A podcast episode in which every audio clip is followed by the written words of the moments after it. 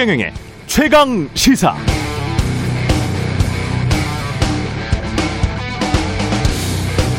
일주일 전 미국 바이든 대통령이 코로나19 백신에 대한 지적재산권을 한시적으로 면제하는 방안을 지지한다고 했지만 반발이 만만치 않습니다. 미국과 함께 백신을 만들고 있는 독일이 반대하고 있고 독일이 반대하니까 EU도 뜨뜻 미지근합니다.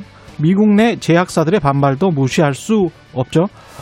미국은 국민 의료보험 시스템이 아니어서 국가가 약값도 조정할 수 없습니다. 그건 시장 영역의 침해, 사회주의적 정책이라고 믿고 있는 사람들이 많은데 제약사 이익의 원천이라고 할 수 있는 지적 재산권을 유보시킨다? 소송의 나라 미국에서 국가를 상대로 한 대규모 소송전도 제약사들이 불사할 그런 태세입니다. 게다가 제약사들은 이렇게 설득하고 있습니다. 전 세계로 백신 기술을 공유한다고 하면 미국의 원천 기술이 가득 담긴 백신을 러시아나 중국에도 주란 말이냐. 예, 약간 냉전적인 발언인데 백신을 통해서 미국의 패권, 국익을 지켜야 한다는 주장. 아, 미 국내에서는 설득력이 좀 있습니다. 쉽지 않을 것 같습니다. 벌써부터 완전한 협상의 타결을 통해 실제로 다른 나라에서 백신을 진짜 자유롭게 생산하는 시점은 수개월이 아니라 수년도 걸릴 수 있다는 이야기가 나오고 있습니다. 미국 대통령 임기가 4년입니다. 미국 대통령도 말한 대로 마음 먹은 대로 못하는 문제가 많은 것 같습니다. 인도적 차원에서 백신 지적 재산권 유보하겠다고 말했던 것은 바이든 대통령의 선거 공약이기도 했습니다.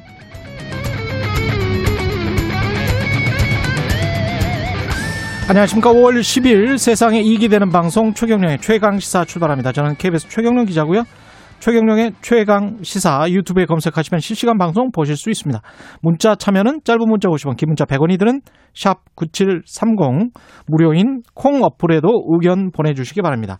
오늘 1부에서는 오랜만에 어렵게 모셨는데 보수의 장자방 하나라당 아, 정치연구소 소장이셨죠. 윤여준 전 장관과 문재인 정부 4년 평가 또 윤석열 전 총장 변수로 요동치는 대선 정국 어떻게 흘러갈지 전망해 보겠고요. 2부에서는 최고의 정치 더불어민주당 강훈식 의원, 국민의힘 성일종 의원 함께하겠습니다.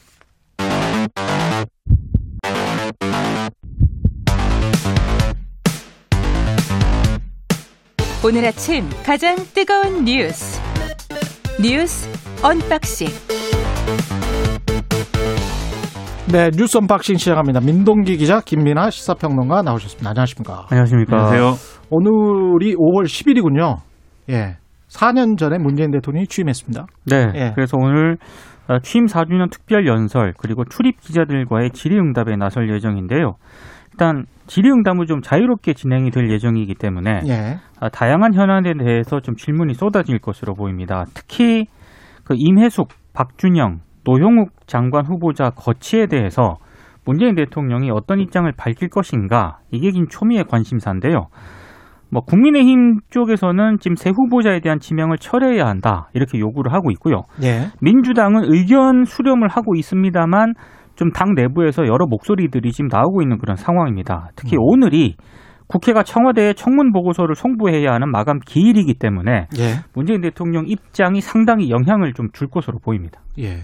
그러니까 이게 문재인 대통령이 좀 오늘 그 아, 연설과 질의응답 이걸 통해서 이 장관 후보자들에 대한 뭐 거치에 대해서 뭐 직접적으로 언급을 한다기보다는 그간의 과정이라든가 또는 이제 여기에 대한 어떤 생각 이런 것들을 좀 기본적으로 밝힐 것으로 예상이 되고요. 예. 그러면 이제 오후에 여당이 이제 의원총회를 합니다. 그동안 음. 너무 비대면으로 줌으로 이렇게 의원총회를 해갖고 음. 서로 얼굴도 잘 모른다 뭐 이런 얘기를 하고 있어서 뭐 그렇진 않겠죠 실제로. 예. 근데 아무튼 그래서 대면 의원총회를 하자고 그래서 이제 진행을 하는데 어쨌든 이거는 국회의 일이기 때문에 여기서 최종적으로 결정은 될 것 같아요. 근데 예. 지금 최소한 두 세 명을 다 안고 가는 건 어렵지 않느냐라는 게 전반적인 분위기라라는 음. 게 언론의 취재 내용이고 그러면은 세 명 중에 이제 최소한 이제 한 명은 낙마 가능성을 점쳐야 되는데 이 한 명이 누구냐에 대해서는 좀 언론이 여러 가지가 분석이 좀 분분한 것 같습니다. 예. 애매한 것이 정해질 수도 있, 겠네요 저는 좀 애매한 것을 정해줬으면 좋겠는데 그중 애매한 게 누가 친문이냐 이거 좀좀 이렇게 대통령께서 직접 정해주는 것도 괜찮은 방법인 것 같아요. 내 복심은 누구다. 예, 이것도 내 복심은 누구다. 네. 예, 최경영의 복심은 김민하다. 이렇게 예, 좀. 아니면 아니 그러니까 본인 이야기이기 때문에 게다가 이제 그 문자 폭탄 이야기 많이 나오잖아요. 네네. 이른바 문자 폭탄 이야기 나오는데 이게 친문 강성 지지자 이런 식으로 이제 어, 낙인 찍기가 돼 있는데 네. 이것과 관련해서도 대통령이 한마디 좀 했으면 좋겠다 그런 생각은 그러니까 듭니다. 기자단이 예. 선정한 20명 정도 되는 기자들이 예, 이제 이 코로나 때문에요. 예. 이제 자유롭게 질의응답을 하고 어떤 걸 질문을 할지는 전혀 모릅니다. 지금 문재인 음. 대통령도.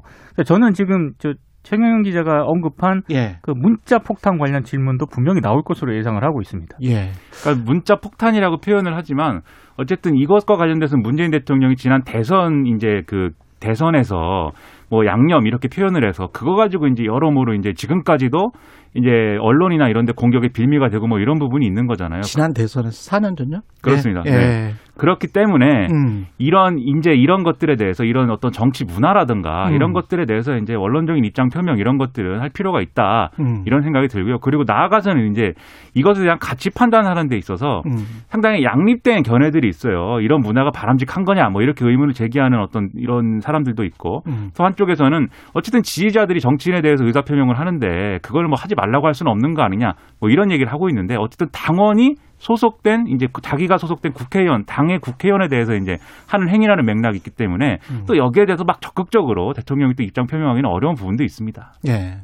근데 이런 측면이 있는 것 같아요. 대선 전하고 대선 후에 권력을 잡고 지금 4년이잖아요. 그러니까 권력을 잡았을 때 권력을 잡은 층, 집권층 지지자들의 어떤 뭐랄까요 행태, 행태와 권력을 잡기 전에 그냥 뭐 아무것도 없었을 때 그 행태는 상당히 좀 달라야 될 거는 같아요. 그렇습니다. 트럼프 전 대통령의 지지자들을 음. 생각을 해보면 저는 그게 권력을 잡고 나서도 너무 뭐랄까요 권력을 잡기 전과 비슷하게 행동을 한다면 그건 별로 민주주의 발전에 도움이 되지 않을 것 같습니다. 그리고 제일 나쁜 게 트럼프 대통령도 마찬가지만 지지자들이 그런 상태라고 하면 예. 사실 그거를 막 활용해 가지고 자기의 정치적 이득을 이제 추구한다기보다는 음. 그것을 이제 가지고 어떻게 그럼 정치적으로 올바르게 그러면 할 수 있도록 맥락을 만들 것이냐 이게 사실은 정치 지도자들이 이제 택해야 될 중요한 어떤 그렇습니다. 덕목인데 예. 지금 과연 그런 움직임이 있는 거냐 이건 음. 좀 이견의 여지가 있는 거거든요. 그렇죠. 그러니까 정치 예. 지도자들이 어떻게 행동할 거냐의 문제 이런 음. 것들을 돌아봐야 되는 이제 주제인 거죠.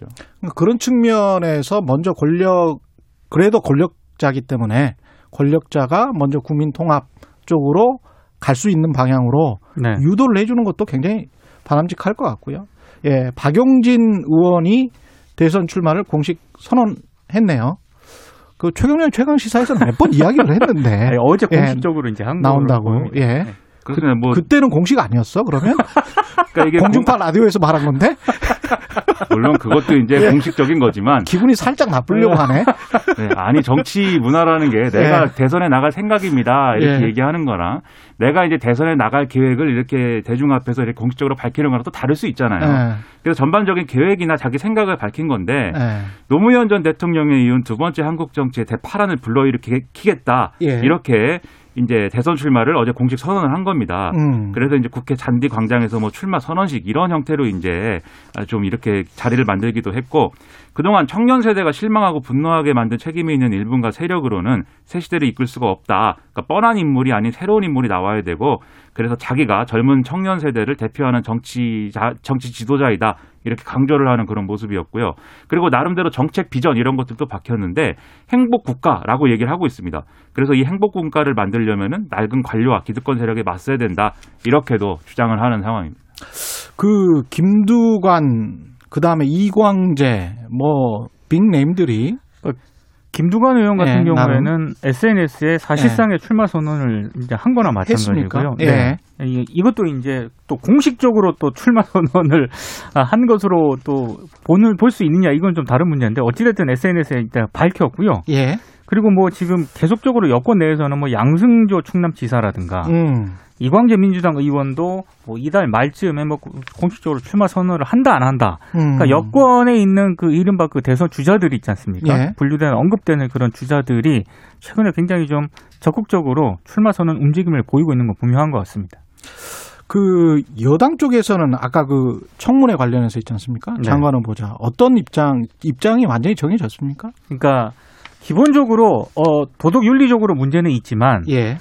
크게 이게 결격 사유까지는 아니지 않느냐라는 의견이 좀 다수인 것으로 전해지고 있는데 예. 근데 한편에서는 그래도 지금 여론이 너무 안 좋기 때문에 음. 아까 김연아 평론가가 얘기한 세 명을 다 그냥 안고 가기에는 굉장히 부담스럽지 않느냐. 음. 그러니까 누군가 한 명 한명 정도는 떨어뜨려야 되는데 예. 그한 명이 누구인지에 대해서는 언론들의 해석과 분석이 제각각입니다. 그러니까 둘 중에 하나일 거다라고 예상을 보통 하고 있어요. 둘 중 하나가 임혜수 박준영? 그렇죠. 이메스 과기정통부 장관 네. 후보자냐, 박준양 해양수산부 장관 후보자냐. 아니 여론이 그렇다는 거예요. 제가 그렇다는 게 아니고. 그 예. 언론에도 이제 그렇게 두 명 중에 한 네. 명이 낙마가 네. 되, 지 않을까라고 이제 예상을 하고 있는데, 예. 근데 각 이게 해석이 좀 달라 보이는 게 예. 예를 들면 이메스 후보자의 경우에는 지금 의혹이 여러 가지가 동시다발적으로 제기가 됐고, 음. 근데 문재인 정부 초기에 조동호 당시 과기정통부 장관 후보자가 낙마를 했는데 음. 이때 비슷한 사례였다.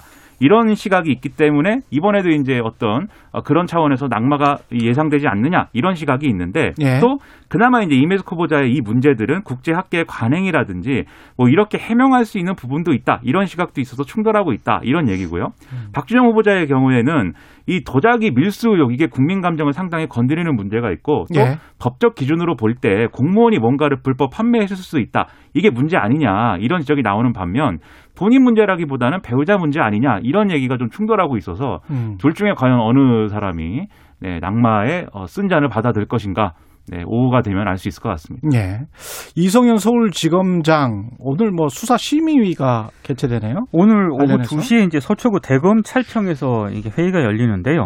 어, 수사심의위원회는 15명으로 구성이 되거든요. 예. 근데 일단 대검하고 수사팀 쪽에서는 이성윤 지검장을 기소하기로 일단 방침을 정한 것으로 전해지고 있습니다. 음. 근데 수사심의위원회가 오늘 만약에 불기소 의견을 내더라도 결국 수사팀은 기소를 할 가능성이 높다는 그런 뭐 전망이 나오고 있는데요. 수사팀은 기소를 할 것이다. 그렇습니다. 예. 만약에 이제 이성윤 지검장이 기소가 되면 사상 처음으로 피고인 신분의 서울중앙지검장이 되는 셈입니다.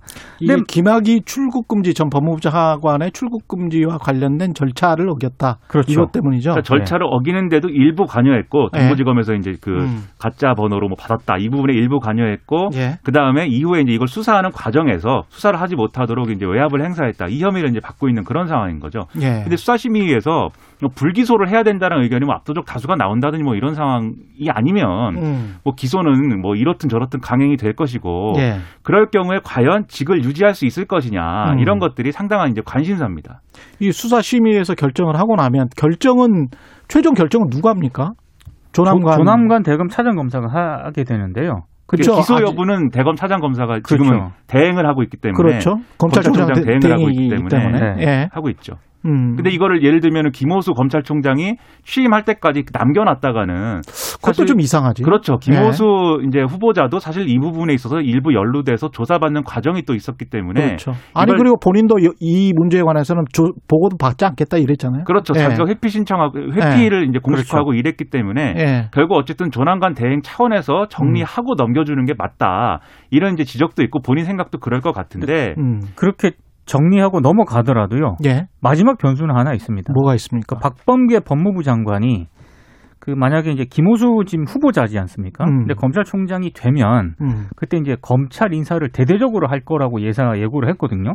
검찰 좀 그렇겠죠. 아무래도 예. 검찰총장. 근데 지금 예. 이 사건을 수원지검 수사팀이 수사를 하고 있는데 음. 이 수사팀이 공중분해될 가능성이 있습니다. 음. 근데 그렇게 되, 더라도 일단 기소가 된 상황이면 이성윤 중앙지검장은 어떻게 하는 거냐? 그렇죠. 음. 예, 뭐 예를 들면 고검장으로 승진할 것이다, 대검 차장검사로 갈 것이다, 아니다 그냥 직을 던질 것이다 여러 가지 이제 의견이 분분했지만 예. 기소가 된 상황에서 직을 유지할 수 있을 것이냐는 상당한 또 쟁점이 될 것 같아요. 그것도 관심 여부네요. 네. 어, 지켜봐야 되겠습니다. 네. 오늘은 여기까지 하겠습니다. 뉴스 unboxing 민동기 기자 김민아 시사평론가였습니다. 고맙습니다. 고맙습니다. KBS 라디오 최경영의 최강 시사 듣고 계신 지금 시각 7시 35분입니다. 오늘 하루 이슈의 중심. 당신의 아침을 책임지는 직격 인터뷰. 여러분은 지금 KBS 1라디오 최경영의 최강 시사와 함께하고 계십니다. 네, 오늘로 문재인 대통령 취임 4주년 맞았습니다. 전국 생중계 특별연설 통해서 지금까지의 4년 평가하고 남은 1년 국정 운영 구상도 밝힐 예정이라고 하는데요. 지난 2012년 보수 원로로서 문재인 당시 대통령 후보 지지 연설을 하기도 했던 분입니다. 윤여준 전 장관님, 지난 4년 문재인 정부 어떻게 평가하실지 또 남은 1년 그리고 대선 또 윤석열 전 검찰총장 대선 전국의 향배 아주 궁금한데요. 말씀 나눠보도록 하겠습니다. 윤여준 전 장관 나와 계십니다. 안녕하세요. 네, 오래간만입니다. 예. 어떻게 지내셨습니까 그동안에? 뭐 그냥 그럭저럭 잘 지냈습니다. 예. 세월은 잘 가잖아요. 건강하시죠? 네, 네. 예. 감사합니다. 4년이 뭐 이렇게 눈 깜짝 할 새 지나간 것 같습니다. 예. 그동안에 특히 뭐, 권력 잡은 양반은 더 빨리 갔겠죠. 그렇죠. 근데 저는 뭐 코로나 뭐 이것 때문에 네. 뭐 지난 한 2년은 진짜 정신이 없었던 것 같아요. 사- 국- 국민 뭐 대개 다 그렇지 않겠어요? 예. 네. 어떻게 평가하십니까? 4년이요? 예. 아니, 지난번 서울시장하고 부산시장 보궐선거를 계기로 예. 일단 언론에 4년에 대한 평가가 대개 나왔어요. 음. 그 압축해서 표현한 것이 세 가지라고 기억이 되는데 예. 무능, 위선, 오만이었잖아요. 예. 네. 근데 저는 좀 각도를 달리해서 음. 평가를 하자면 제가 보기에는 뭐니 뭐니 해도 어, 이 문재인 정권 4년이 촛불 정신을 훼손했다. 촛불 정신을 훼손했다. 네, 저는 그렇게 평가를 합니다. 네. 아, 사실 이 정권이 출범할 때 사실 자기 자신을 그 촛불 정권이라고 얘기를 했어요. 예. 촛불 정권의 광화문 대통령이라고 문재인 대통령 스스로 그렇게 말한 일이 있습니다. 예. 예. 그럼 촛불 정신을 구현하는데 노력을 했어야 되는데 음. 예, 뭐 노력을 했지만 결과가 나쁜지 그건 제가 모르겠으나 음. 어쨌든 결과적으로 보면 촛불 정신을 구현하기보다는 훼손했다. 음. 예. 그러니까 촛불 장관님께서 말씀하시는 촛불 정신은 뭐죠? 그러니까 그 촛불 정신은 뭐냐면 그때 그 이제 촛불 시위에 참여했던 사람들을 상대로 여러 차례 조사를 해서 그 사람들의 열망. 예, 예, 그걸 이제 책으로 묶어낸 게 있습니다. 예. 탄핵 광장의 안과 밖이라는 음. 제목의 책인데 거기 보면 계속 물어봤더니 왜 예. 시위에 참여했냐 그렇죠. 물어봤더니 가장 많은 대답이 음. 민주적 가치의 훼손에 대한 분노 때문에 나왔다는 거예요. 민주적 가치. 훼손에 대한 훼손. 분노. 음. 네. 그러면 촛불 정권은 당연히 음. 민주적 가치를 회복하고 발전시키는 게 음. 사명이죠. 음. 자기들이 스스로 그걸 자임했잖아요. 촛불 예. 정권이라고.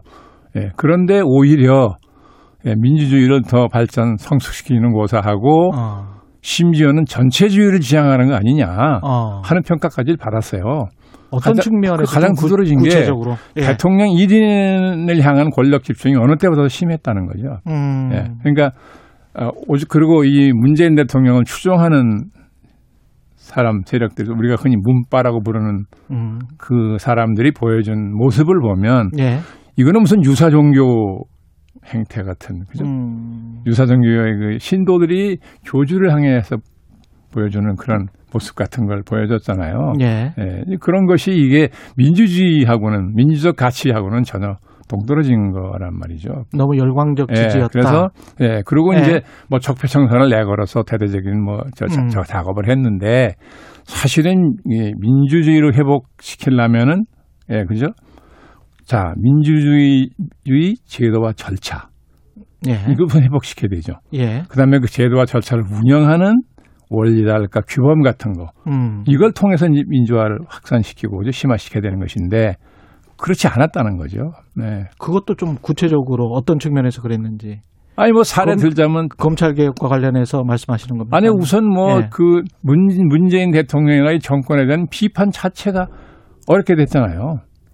아좀 비판했다가는 뭐 온통 뭐 문바들이 뭐 난리를 치고 그래가지고 사람들이 막 공포를 느낄 정도가 됐잖아요. 음. 그 하나만 보더라도 아, 대통령이나 정권에 대한 비판을 마음대로 못하는 게 무슨 민주주의예요? 그렇잖아요. 그게 근데 권력에 의해서 마음대로 되는 게 아니고 지지자들 간에 서로 다른 보수와 진보 지지자들 간에 싸움이 격화됐다로 이해할 그것, 수도 그것도 있는 거 그것도? 보면 예. 결국 두 쪽으로 갈라치기 했다는 항상 그 지적을 받잖아요. 예. 문 대통령은 꾸준히 무슨 얘기를 했습니까? 음. 협치와 통합을 얘기했어요. 예. 예. 그런데 사실 벌어지고 있는 일은 보수와 진보 또는 좌파, 우파 뭐라고 부르든 간에 예. 국민을 양쪽으로 갈랐다는 거잖아요. 음. 예, 뭐 의- 대통령이 의도적으로 갈랐는지는 장담할 수 없을지라도 음. 갈라지는 현상이 두드러지게 나타났고 대표적인 게 조국 사태를 계기로 광화문과 서초동이죠. 예. 그 얼마나 많은 사람들이 양쪽에 모여서 각자 자기 주장을 했습니까? 음. 그런 일이 우리 역사에 거의 없어요. 예. 예, 그런데 그래서 모든 사람들이 이렇게 나라가 양분되는 걸 다 걱정했지만 예. 예, 문 대통령은 뭐라 그랬습니까? 국론 분열이 아니다 그랬습니다. 그걸 놓고. 예. 그러면 어느 한쪽은 국론이고 한쪽은 국론이 아니란 얘기인데 음. 그 갈라치기 아닙니까? 말하자면 음. 이거는 민주주의하고는 전혀 동떨어진 거죠. 그렇군요.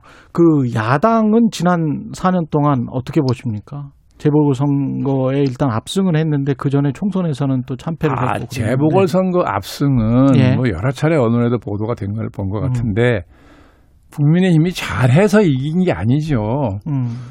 이 지금 정권을 응징하려니까 그 응징의 수단으로 이쪽을 찍은 거라는 거 아니에요. 예. 그러니까 여론조사에서 다그 드러났다고 뭐 보도가 나오던데요. 예. 네, 그러니까 이건 뭐 국민의힘을 긍정적으로 평가해서가 아니고 음. 예, 이쪽을 응징하려니까 이쪽을 찍은 그 재보궐 선거 이후에 김기현 원내대표 국민의힘 같은 경우는 네. 선출이 됐고요.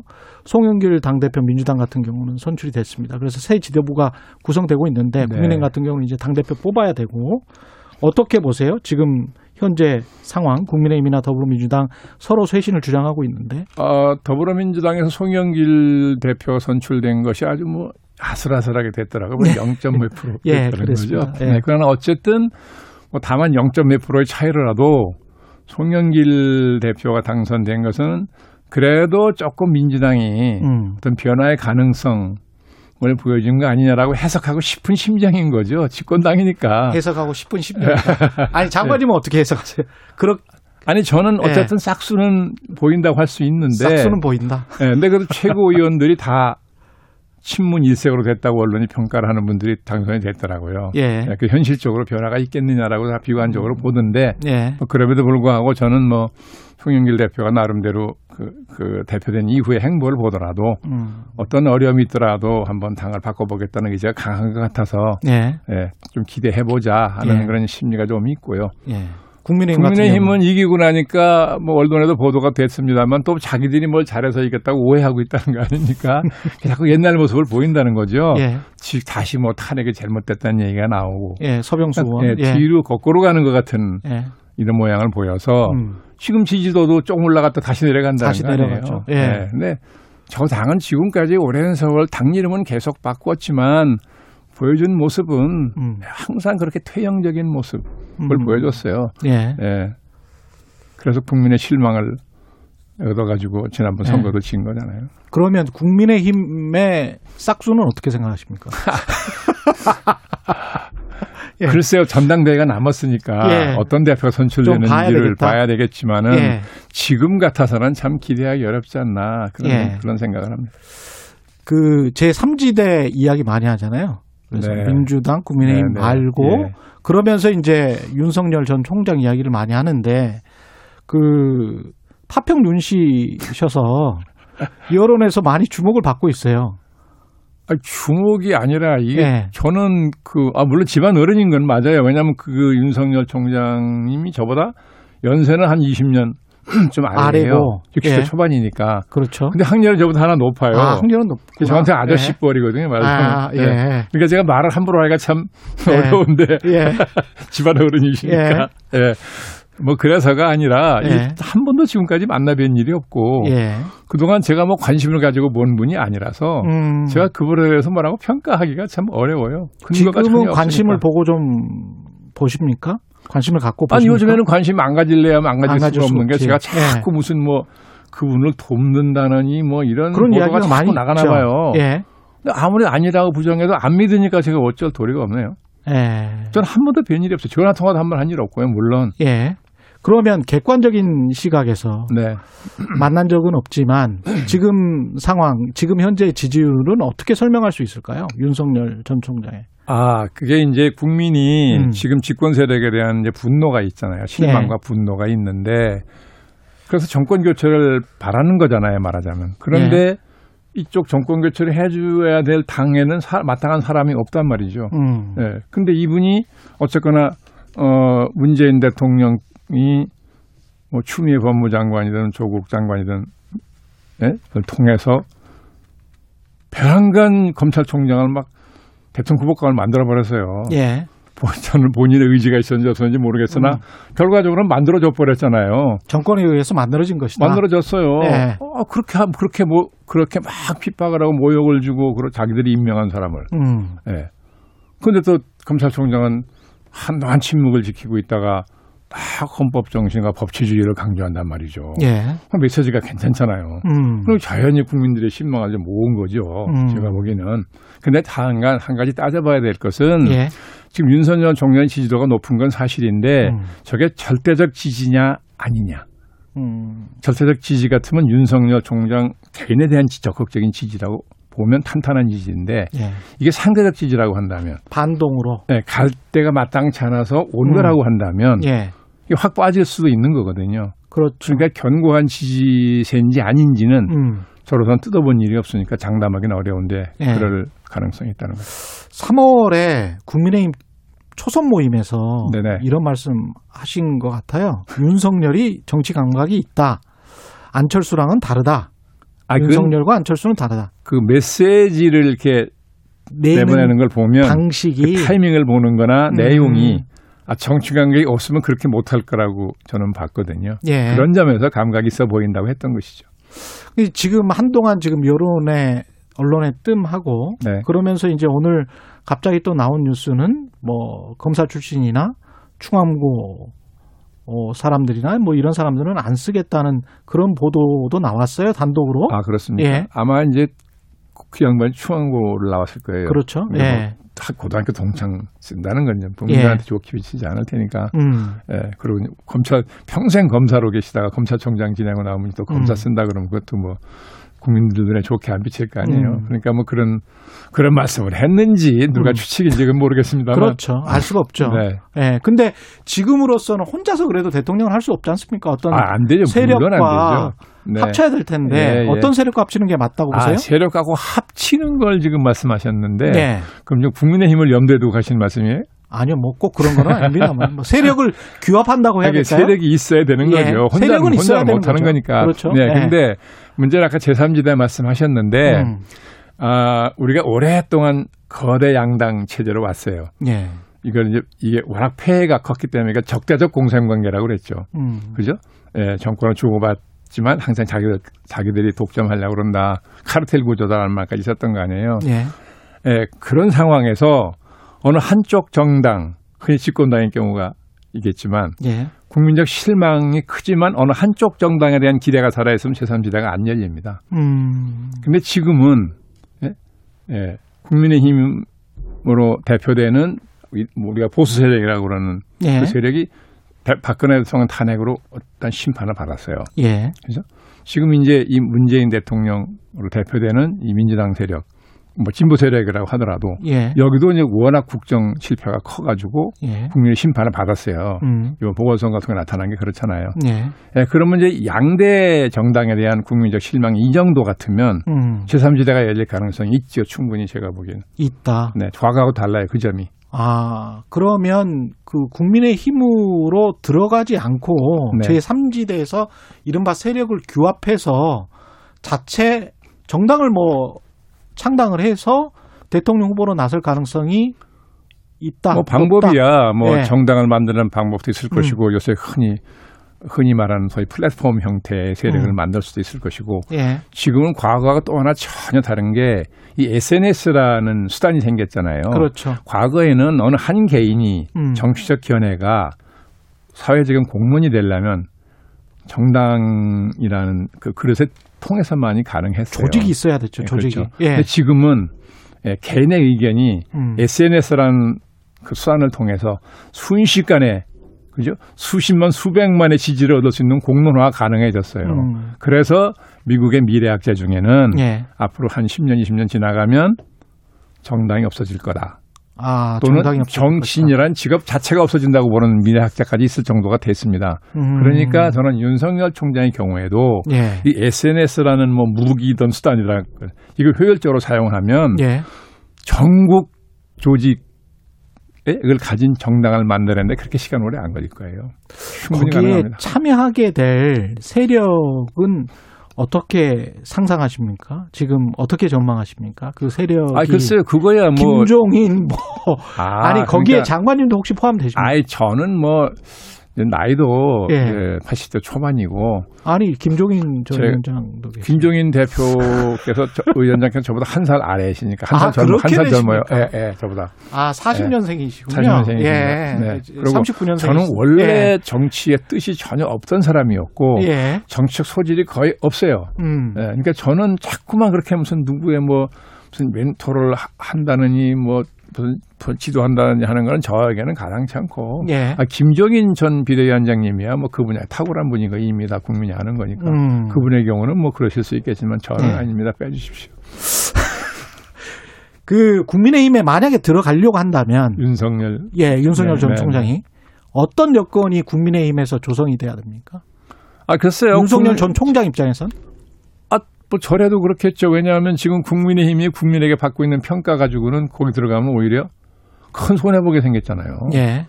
그나마 윤석열 총장이 가지고 있는 어떤 정치도 안 하던 분이니까 음. 아, 참신한 참신성이 있는 거잖아요. 이제 어쨌거나. 예. 예. 예. 그러니까 그런데 거길 들어간다 그러면 음. 그 이미지가 훼손될 거 아니겠어요. 지금 같으면. 예. 예, 그러니까 어, 국민의힘이 예를 들면 이번 전당대회를 통해서건 또 음. 다른 계기를 만들어서건 음. 당의 과거하고 크게 달라지는 모습을 보이면 뭐 그때는 그 부담이 덜하겠죠. 아, 크게 달라지는 모습을 보여야 한다. 먼저. 네. 예. 근데 꼭 무슨 방법이 그 당에 입당하는 것만 있는 건 아니잖아요. 그 당에 꼭 입당하는 것만 있는 건건 아니죠. 아니고. 예, 그러니까 그 국민의힘이 어느 정도 그 좀 야권 통합이라는 차원에서 뭐 그렇게 할 수 있는 갈 방법이 있고 또 밖에 링 밖에 지금 안철수 그 안철수 대표도 대표와 네. 국민의힘의 합당은 어떻게 진행될 것 같습니까? 지금 뭐 말은 뭐 한다고는 하는데 근데 안철수 대표가 최근에 보여준 모습만 놓고 보면 예 별로 그렇게 하고 싶어하는 하고 싶어 하는 것 같지 않잖아요. 예 왜냐하면 자신도 가지고 있는 새 정치 이미지가 아직 많이 남아 있다고 음. 보는 거잖아요. 예. 아직은 지지도가 좀 있는 걸 보면 그런 건 분명해 보이는데 그게 훼손되는 건 안 하려고 그럴 거 아니겠습니까? 아 그러면 지금 국민의힘 저 상태에 들어가면 그게 훼손된다고 볼 테니까 조심스럽겠죠. 그렇다면 네. 오히려 국민의힘에 들어가기도 좀 찝찝하다면 네. 저기 윤석열 전 총장이 안철수와 윤석열이 손잡는 방법도 있을까요? 그런 그림도 가능할까요? 가능성이 항상 열려 있는 거 아니겠어요? 아 그래요? 예. 예. 아니 어차피 이제 사람들이 뜻을 같이 하는 사람들끼리 모여서 해야 음. 되니까 또 예. 새로운 당을 만들건 뭐 플랫폼을 만들건 중심 인물은 있어야 되는 거잖아요. 음. 예, 그게 또 한 사람은 아닌 거니까 예. 예를 들면 뭐 안철수 대표도 같이 하고 싶은 의사표시를 여러 번 했잖아요. 예. 그러니까 뭐 그럴 가능성이 열려 있다고 봐야 되겠죠. 그 박용진 의원은 윤석열 네. 전 총장 한 시간만 토론하면 미천 드러날 것이다 이런 아, 이야기 했는데 네. 대선 주자로서 대통령 주자로서의 윤석열 전 총장 어떻게 평가하십니까? 아 글쎄요. 지- 지금은 검찰총장 시절의 모습밖에는 본 일이 없으니까 음. 판단할 수가 게. 없어요. 그러니까 본인이 지금 언론 보도를 보면 뭐 예. 여러 가지 중요 정책 분야를 공부한다는 거 아닙니까? 예. 예. 근데 한 가지는 박영진 의원이 얘기한 것은 음. 박영진 의원은 정책 분야에 상당히 그랬죠. 오래 했죠. 예. 평가가 나 있는 분이잖아요. 음. 그런데 이제 이 대통령은 음. 정책 능력만 가지고 되는 건 아니에요. 그것만 가지고 되는 거예요. 예, 그렇죠. 예. 또 그 리더십이라는 거 정책 능력만 가지고 형성되는 건 아니기 때문에 음. 통찰력도 있어야 되고 음. 안 그렇습니까? 더군다나 지금이 시기적으로 이게 어마어마한 변화의 시기 아니에요. 예. 코로나 때문에 new normal이 온다는 그렇죠. 거 아닙니까? new normal이라는 것은 new standard가 온다는 뜻인데 새로운 예, 기준이 새로운 생긴다는 기준. 얘기죠. 예. 모든 걸 바꿔야 한다는 거. 기준이 예. 바뀌니까. 시간이 10초밖에 안 남았어요. 네네. 예, 그렇기 때문에 정리하겠습니다. 지금은 분야별 정책의 전문성만 가지고 대통령이 된다. 이거는 저는 기대하기 어렵다는. 거죠. 알겠습니다. 고맙습니다. 윤여준 전 장관이었습니다.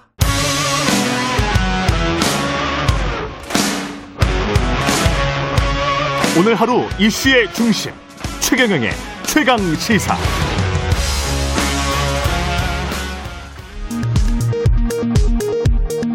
라디오 정보센터 뉴스입니다. 문재인 대통령은 오늘 오전 11시 청와대 춘추관에서 취임 4주년 특별 연설을 하고 향후 국정 운영 방향과 주요 현안에 대한 입장을 밝힙니다. 문 대통령이 춘추관을 찾아 직접 소통하는 것은 지난 1월 18일 신년 기자회견 이후 넉 달 만입니다. 김학의 전 법무부 차관의 불법 출국 금지 사건과 관련해 이성윤 서울중앙지검장의 수사 기소 여부를 판단하는 검찰 수사심의위원회 회의가 오늘 열립니다. 심의 결과는 오후 늦게 나올 것으로 보입니다. 정부는 오늘부터 65세에서 69세 어르신을 대상으로 아스트라제네카 코로나 백신 접종을 위한 사전 예약을 받습니다. 대상 인원은 총 283만 8천 명으로 추산되며 예약 기간은 다음 달 3일까지입니다. 자녀들의 대리 예약도 가능합니다. 미국 제약사 모더나가 개발한 신종 코로나 바이러스 감염증 백신에 대한 보건당국의 첫 번째 전문가 자문 결과가 오늘 오전 공개됩니다. 모더나의 코로나19 백신은 화이자 백신과 같은 메신저 RNA 방식입니다. 지금까지 라디오 정보센터 뉴스 아나운서 김재웅이었습니다.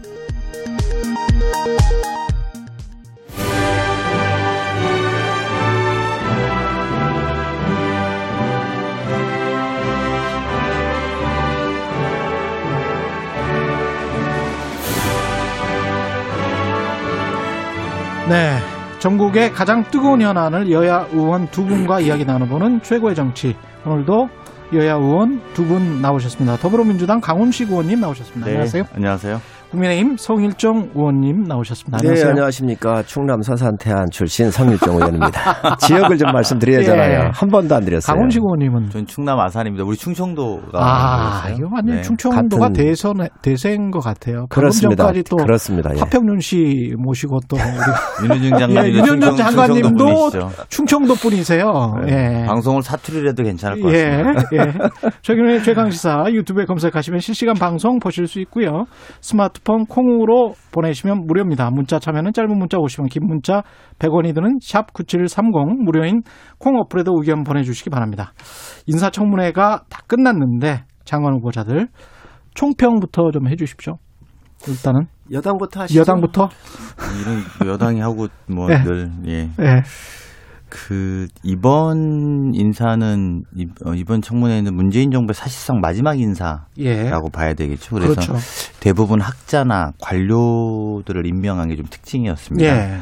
아, 그래서 그래서 사실은 전문성이나 능력에 대한 쟁점들은 많이 안 보였던 것 없었죠. 같습니다. 예, 예. 다만 이제 개인사에서 부족함을 드러낸 일부 후보들이 좀 있었던 것 같고요. 음. 또 그런 부분에 대해서는 저는 뭐 국민의 눈높이에 맞지 않은 부분에 대해서는 좀 송구스러운 여당으로서 송구스러운 지점이 좀 있었다 이렇게 예. 봐야 된다고 보고요. 예.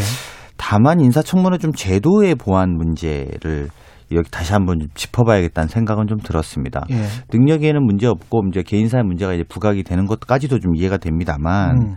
매번 이제 저희가 야당일 때도 그랬고요. 자기 고백부터 뭐 좀 하면 또 예. 이, 이게 후보자나 그 가족들의 먼지털이식 검증 예. 이런 것들 그리고 또 여당은 그때마다 인사청문회 제도를 보완하자 이렇게 이야기를 했단 말이죠. 예.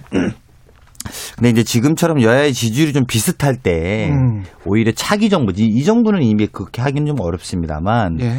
다음 정부에 대해서 적용하는 것을 좀 전제로 해서 음. 신상 털기식 또 주변 가족 파헤치기식 청문회는 좀 국민들에게 아무래도 인상을 찌푸리게 만드니까요. 예. 그런 것들은 좀 어, 비공개로 좀 할 것은 좀 하고 정책 검증은 좀더더 심도 있게 해서 예. 국정 운영을 하는 국무위원들을 모시는 데 있어서 능력 있는 분들이 좀 많이 올 수 있는 공간을 좀 열었습니다. 열겠습니다. 또는 열었으면 좋겠다. 이런 생각은 듭니다. 그래서 실제로 많은 능력 있는 인사들이 좀 너무 가족 주변이나 이런 신상 털기 하는 것에 대해서 좀 꺼리는 것도 사실이거든요. 그래서 예. 저희가 뭐, 어, 물론 저희나 야당이나 다음번에 누구도 지금 장담 못하는 이런 상황이라면 오히려 여야가 그런 제도 개선에 좀 합의를 봐야 되는 것 아닌가 이런 생각이 듭니다. 예. 성 의원님 어떻게 보셨습니까? 두 가지만 말씀을 드리면요. 어, 청와대가 책임을 져야 된다. 왜 그러냐면 청와대 인사 시스템이 붕괴된 거잖아요. 예. 지금 현재 29명 플러스 이제 알파가 되느냐 안 되느냐 음. 이게 좀 문제가 되는 거지요. 지금까지 인사를 하면서 여권의 강력한 그 의석수를 가지고 또 대통령이 높은 지지율을 가지고 지금까지 굉장히 결격 사유가 많았었던 그러한 후보자들도 청와대에서 제대로 검증을 못하고 다 한 거지요. 조국 조국을 비롯해서 그래서 지금 현재도 보니까 어, 상당히 문제가 있어요. 그러면 이 검증 시스템이 지금 현재 붕괴가 된 거거든요. 그렇기 때문에 이거에 대해서 청와대가 분명히 책임을 물어야 된다. 근데 누구한테? 지금까지 인사수석이 책임을 져야지요. 인사수석이 그렇습니다. 그 시스템은 뭐 인사수석이라 콕 집을 건 없지만 음. 어쨌든 이 인사에 대해서 총괄하고 있는 것은 수석 아니겠습니까? 인사나 민정. 그렇습니다. 그래서 이거는 뭐 민정이 됐든 인사수석이 됐든 그 누구든 이제 대통령께서 판단하셔야 될 그런 문제라고 좀 보여지고요. 두 예. 번째로는 대통령께서 공약사항으로 7대 인사 원칙을 제시하셨잖아요. 예. 이 7대 원칙이 다 붕괴가 된 거예요. 음. 지금까지 다. 그러면 이런 부분에 대해서 이 원칙이라고 것은 국가의 기둥인 겁니다. 이, 이 정권의 기둥이에요. 이 정권이 5년 동안 국가 운영을 할 때의 인재를 선발해서 쓰겠다라고 하는 대통령님께서 제시하셨던 기준이거든요. 예. 이게 지금 부합하지 않고 다 무너졌거든요. 그나마 이번에는 그래도 공직자 출신들 중심으로 해서 많이 했기 때문에 안정감이 있었다 이렇게 봤는데 거기서 보니까 또 임혜수 후보자 같은 경우는 뭐 공사를 구분하지 못하는 음. 또 남편을 위해서 뭐 이 제2의 조국이라고 할- 하는 그런 별칭을 얻을 정도로 지금 심각한 문제를 지금 노정이 됐기 때문에 너무 말씀하시는 겁니다. 예. 이에 대해서 책임을 예. 져야 한다라고 생각을 합니다. 음. 이게 지금 청문 보고서 채택이 오늘 마감인데 국민의힘 같은 경우는 채택에 동의는 안 하는 겁니까? 아, 저희가 지금 다섯 명의 후보자가 있었잖아요. 예. 당일날, 음. 당일날 그 노동부 장관 같은 경우는 당일날 저희가 다 해줬죠. 했고. 산자부 장관도 해줬고. 산자부 장관. 저희가 발목 잡는 게 아니에요. 좋은 후보는 어. 언제든지 하고. 음. 제가 또 인사청문회 할 때 금융위원장 같은 경우 당일날 다 해드렸어요. 예. 그런데 정말로 문제가 있는 것은 국민의힘은 세명 지금 아, 두명 했죠. 아니 그러니까 꼽고 있는 게 채택 보고서를 예, 못 저희가 지금 게. 요청한 것은 세명입니다 문제가 예. 있다라고 문제 제기를 한 것이지요. 음. 그래서 지금 야당한테만 계속 공격을 하면서 음. 발목 잡게 한다라고 하는 것도 맞지 않아요. 저희가 할 건 다 해드린다는 거죠. 예. 그래서 이 시스템에 대해서 다시 한번 점검을 해봐야 되지 않나 생각을 합니다. 그 여, 여당의 지도부가 청와대에 네. 한 명은 낙마시켜야 되지 않냐 두 명 중 이런 의견을 전달은 하긴 한 겁니까? 뭐 한 명, 두 명 이런 이야기 그것까지는 뭐 예. 확인이 안 됐는데 이제 어제 저녁에 고위당 정청을 음. 일요일 날 저녁에 하는데요. 예. 아마 인사청문회에 대한 이야기가 있었을 거라는 예측이 많고요. 예. 뭐 아마 그렇게 봐야 되겠죠. 예. 중요한 문제니까. 근데 이제 오늘 저희 당은 또 2시에 의, 의원총회를 엽니다. 음. 아마 이제 그런 과정에서 최종 의사 결정, 의사 수, 의견 수렴 예. 이런 것들 아마 하게 될 거고요. 그렇게 되면 좀 입장과 윤곽들이 드러나지 않을까 이렇게 생각이 듭니다. 강훈식 의원님은 어떠세요? 개인적으로 그 두 명 중에 한 명인가 아니면 두 명 단가 국민의힘 주장대로 세 명인가 어떻게 보십니까? 음, 저는 세 명 다 가기는 어려울 거다. 세 명 다 가기는 어려울 거다 이렇게 예. 보는 거고요. 다만 이제 저는 이런 문제죠. 이런 음. 걱정들은 좀 그러니까 있습니다. 이게 야당 입장에서는 아무래도 단점들을 부각시키는 게 맞다라면 음. 여당 입장에서는 또 아, 이런 장점들이 아쉽다 이런 것들이 사실 좀 제가 말씀을 잠깐 드려야 되겠다는 생각이 예. 드는데요. 임혜숙 그 후보자는 여성 저희들이 장관 찾기가 참 많이 어렵습니다. 음. 그래서 그런 부분에서 좀, 좀 지켜봤으면 좀 좋겠다, 지켰으면 좋겠다 이런 마음이 있고요. 예. 노영욱 국토부 장관 후보자 같은 경우에는 사실은 국토부가 그렇게 중요함에도 불구하고 업무 공백이 큽니다. 음. 김현미 장관 이후로 사실은 두 번의 장관이 임명됐는데 아, 한 번은 아예 인사청문회 단계에서 떨어졌고요. 그랬죠, 그랬죠. 리고두 번째 장관도 사실 사실상 한 달 정도밖에 하지 못했고 예. 그리고 부동산의 문제들은 이렇게 되게 어려우니까 예. 특히 이제 우리가 뭐 정치인이라든지 이런 분들이라면 야당도 좀 쟁점 삼아서 문제 삼을 수 있습니다만 음.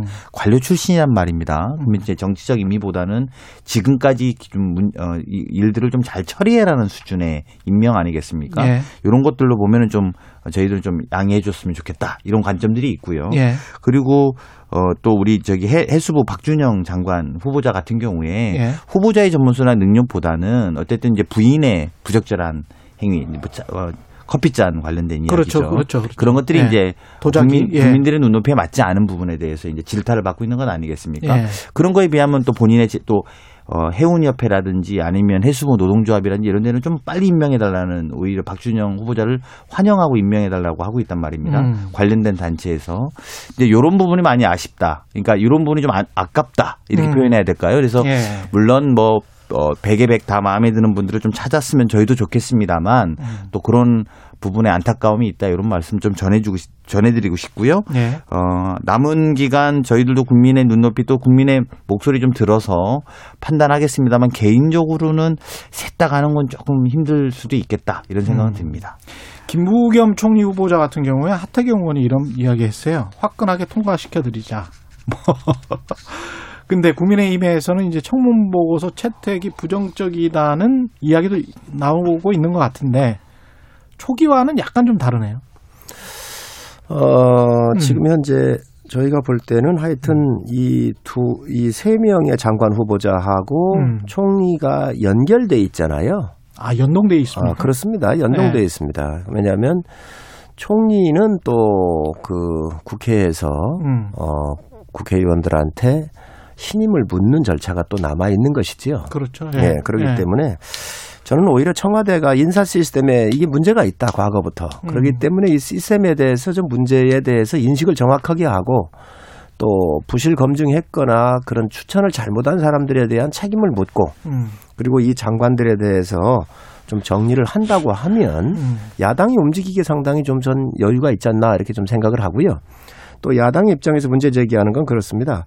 김부겸 후보자 저 개인적으로 볼 때 굉장히 훌륭한 분이십니다. 음. 음, 뭐 그렇게 인색한 평을 할 필요가 없을 정도로 예. 아주 괜찮으신 분이신데 예. 이제 문제는 그거지요. 지금 이 정권이 어 1년도 안 남아 있는 대선과 또 지방 선거도 있는데 과연 정치적 중립성을 담보할 수 있는 사람으로 가고 있는 것인가? 예. 이럴 때일수록 이 정권의 말기가 되고 그리고 어 새로운 권력을 만들어야 된 이 중립적 자세에서 관리를 해야 되는 특히 총리 같은 경우는 정치권의 인사가 아닌 특히 민주당 성향이 아닌 어, 중립지대에 있는 분을 임명했으면 좋겠다 하는 게 저희 생각이었고요. 또 그 이야기는 여러 번 얘기를 했었습니다. 그래서 이 선거의 공정성이나 이런 부분을 좀 한번 보기 위해서라도 어, 좀 이런 것들은 재고됐어야 된다고 생각을 합니다. 예. 강우시 의원님. 그게 뭐, 그, 음. 이틀간의 국무총리 후보자를 검증하는데, 음. 아, 정치 철학도 비전도 정책도 아니었고, 주로 예. 쟁점은 사위 재산 문제였다라는 것에 대해서 매우 유감스럽다. 예. 이렇게 생각이 들고요. 음. 사실은 뭐, 어, 저는 뭐, 야당 주장이 다 맞다 하더라도, 음. 가족이나 주변에 대한 의혹 제기하려면 무엇보다도 후보자의 연관성에 대해서 이야기해야 되는데, 그건 없이, 예. 뭐 후보자 딸의 가족 이렇게 표현하더라고요. 그러니까 이제 그 그게 유일한 연관성입니다. 그러니까 사위인데 결과적으로 보면 예. 그것 때문에 부적절하다고 하는 거라고 전 보여지는데 음. 잘 동의하기가 좀 어렵다는 생각이 들고요. 예. 특히 사선 국회의원입니다. 음. 그리고 지난번 그 아까 이제 뭐 선거의 공정성 이야기 하셨습니다만 선거의 주무부처의 책임 장관이 행안부 장관이에요. 예. 행안부 장관을 또 하셨죠. 예, 행안부 장관의 적격 판단해 주셨어요. 당시에 청문 인사청문 보고서에.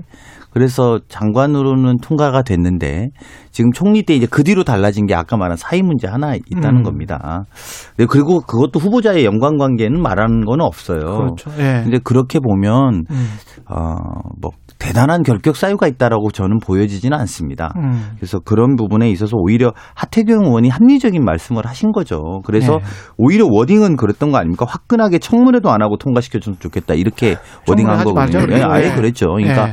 그런 것들은 이미 사선 국회의원에 특히 대구 가서 당선된 경험도 있고 음. 또네 번이나 국민의 심판을 받았으며 음. 또 어, 행안부 장관으로서 적격 판단도 받았는데 음. 굳이 이걸 갖고 정쟁 만들지 말고 음. 오히려 또 큰 그 사이에 큰 의혹이 있었으면 그 의혹은 제기해야 되겠죠. 예. 근데 뭐 그것도 별답지 않은 거라면 화끈하게 통과할 건 통과해야 반대로 막을 것에 대한 진정성이 좀 국민들로부터 더 납득될 거 아니냐. 그래서 이러이러 이러한 장관들은 부적격하다라는 게 더 설득력 있었을 거라고 하는 하태경 의원의 판단이다 저는 이렇게 봅니다. 야당에 그런 결도 있는 거예요. 예. 어, 김부겸 그런 흐름도 총, 있- 그, 그, 그렇습니다. 있죠? 예. 예. 하태경 의원께서 그런 얘기를 하셨는데 그렇게 야당이 평가하는 결도 있기 때문에 비교적 좋은 후보신 거지요. 그 우리 저 강훈식 의원님 말씀을 하셨는데 그 펀드 얘기를 하시니까 사위권다 사위거다 이렇게 얘기를 하셨는데 라임 옵티머스와 라임이 상당히 큰 문제가 아니었나요? 그런데 옵티머스 그 주범의 이종필 부사장이에요. 음. 근데 이종필 부사장이 포함돼서 여섯 명만 이 펀드에 가입을 한 거예요. 음.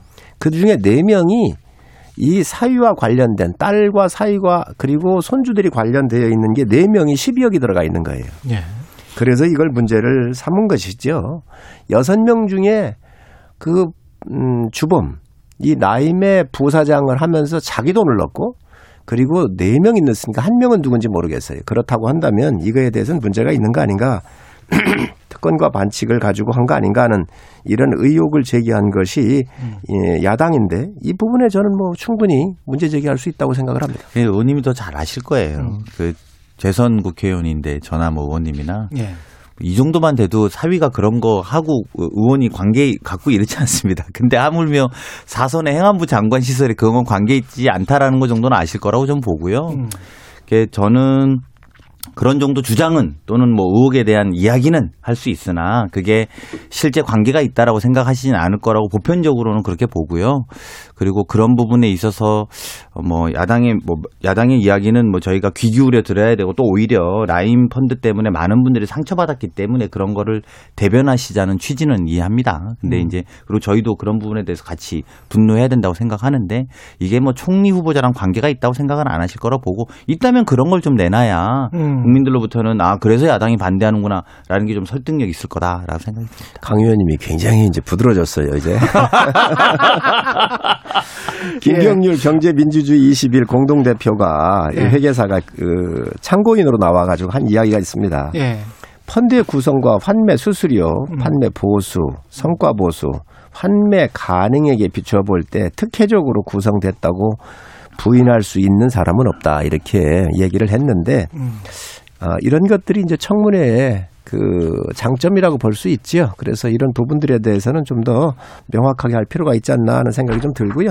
또 이 총리 후보자에 대해서는 여러 가지 결이 있다 말씀드립니다. 음, 오늘 마침 또 저 문재인 대통령 취임 4주년이고 특별 연설이 있고요.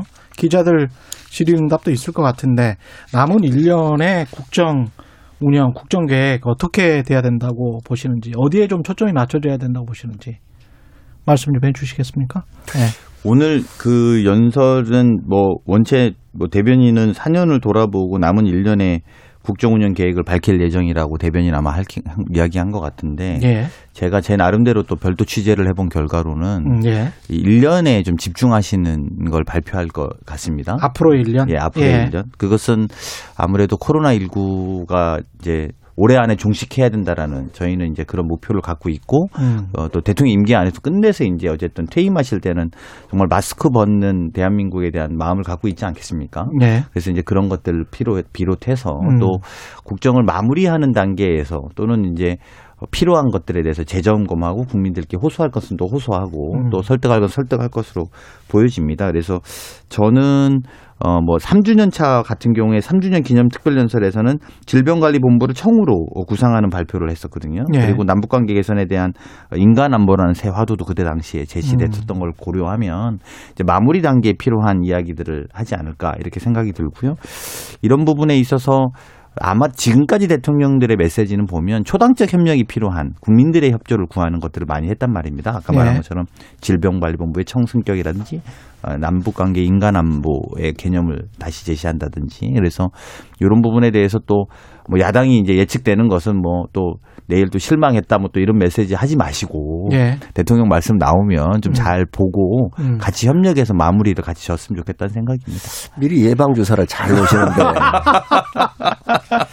저는 4년 동안 대통령께서 예. 국가를 이끄시면서 많은 문제가 있었다고 생각을 합니다. 음. 과연 국민들한테 지난 4년의 성적표를 내 놓으시면서 심판 받을 수 있을 만큼 얼마만큼 하셨는지 한번 우리가 진솔하게 한번 보는 시간이었으면 좋겠다. 음. 저는 대통령이 그동안 마- 일을 여러 가지 하면서 못했던 것들에 대해서 인정하는 것도 전 좋은 방법이라고 생각을 해요. 그래야 마무리가 되지 않겠습니까? 예. 예를 든다고 한다면 공정과 정의가 무너질 때 대통령은 어디 서 계셨는지 또 외교나 지금 현재 한일 관계, 한미 관계 다 여러 가지 보면 순탄치가 않지요. 또 소득주도 성장 같은 경우를 주장을 하면서 격차 문제가 굉장히 심각하게 지금 벌어져 있는 이런 국가적 현실에 와 있고요. 또 부동산 폭등에 의해서 25번, 6번의 이 대책이 나왔어도 못 잡고 지금 전세 대란을 내놨었던 것들이 이 정부의 아주 아픈 실정이지요. 또 백신 문제도 그렇습니다. K 방역이라고 하면서 얼마나 이걸 얘기를 했나요? 그런데 정작 게임 체인저인 이 백신은 우리가 구하지도 못했어요. 그래서 늦게 4, 5개월 늦게 이렇게 구해가지고 지금 써뒀는데 지금도 가뭄이 계속되고 있잖아요. 백신 가뭄이. 뭐 시간 지나면 이거 구하는 건 문제가 없습니다. 왜냐하면 생산량도 늘어나고 다른 나라 접종을 끝냈기 때문에 이제 구하기가 쉬울 거예요. 그동안 수개월 동안 이 경제가 파탄이 나고 자영업자가 다 문을 닫고 한 이런 상황이 온 이런 부분에 대해선 분명히 대통령께서 국민들한테 사과를 구하고 남아있는 기간 동안 어떻게 운영을 잘 할 것인지 음. 또 그동안 여러 가지 협치 요청을 했었지만 다수당이었었고 대통령 고공에 행진했었던 그러한 지지율에 의해서 야당하고 협치한 적이 없습니다. 그래서 네. 이제 마무리하시려고 한다면 진솔한 사과 그리고 앞으로 남아있는 아, 1년여 기간 동안의 야당과의 협치 또 많은 소통을 통해서 잘 마무리하셨으면 좋겠습니다. 국민의힘 현안으로 좀 들어가 봐야 될 것 같은데요. 차기 당대표 뽑을 전당대회 준비 중이고 뭐 여러 후보들이 나오고 있습니다. 당대표에 이준석 전 최고 그다음에 김웅 김웅 의원 같은 경우는 김종인 전 비대위원장이 뭐 지원 사격을 하고 있다는 이야기가 있고 홍준표 의원은 막무가내로 나이만 앞세워서 당대표 하겠다는 것은 무리다. 뭐 이런 이야기를 하고 있는데 어떻습니까? 국민의힘 당대표 내부 사정을 어떻게 돌아가고 있습니까? 예. 우선 뭐 경험 많은 분도 좀 나와 계시고요. 음. 또 오늘 삼- 주호영 대표 나온 예, 저도 뉴스로 봤습니다. 예.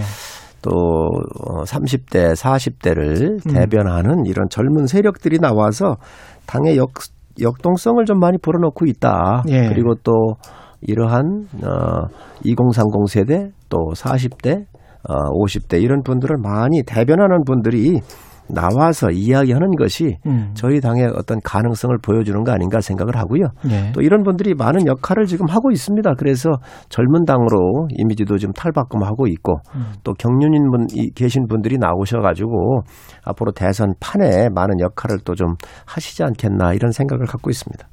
강우식 의원님은 어떻게 보시면 만약에 주호영 의원 나오시고 이제 나경원 전 의원도 나올 것 같은 그런 분위기인데 그러면 김기현 원내대표가 있단 말이죠.